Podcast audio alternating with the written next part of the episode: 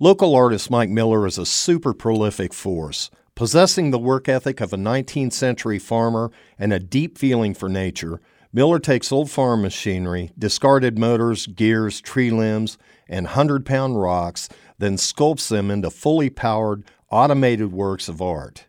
These finished machines combining man made with nature are both highly sophisticated and profoundly artful.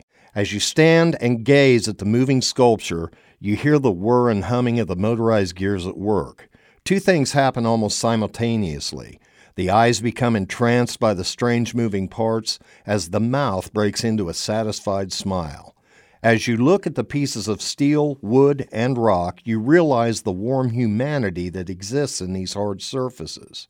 Now, I know Mike Miller personally as a kind and gentle man who would give a stranger the shirt off his back. As I looked at his show, I had to ask myself if what I felt for the work was because I know him the way I do, or if it simply evokes feelings of warmth and peace. It was then that I realized Miller's work has become Miller himself. These works are self portraits of the man, brilliant, powered yet vulnerable, patinated, and completely at home on their own.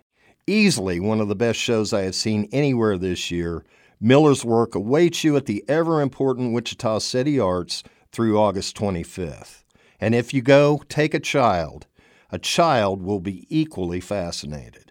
For KMUW, I'm Kirk Klontz.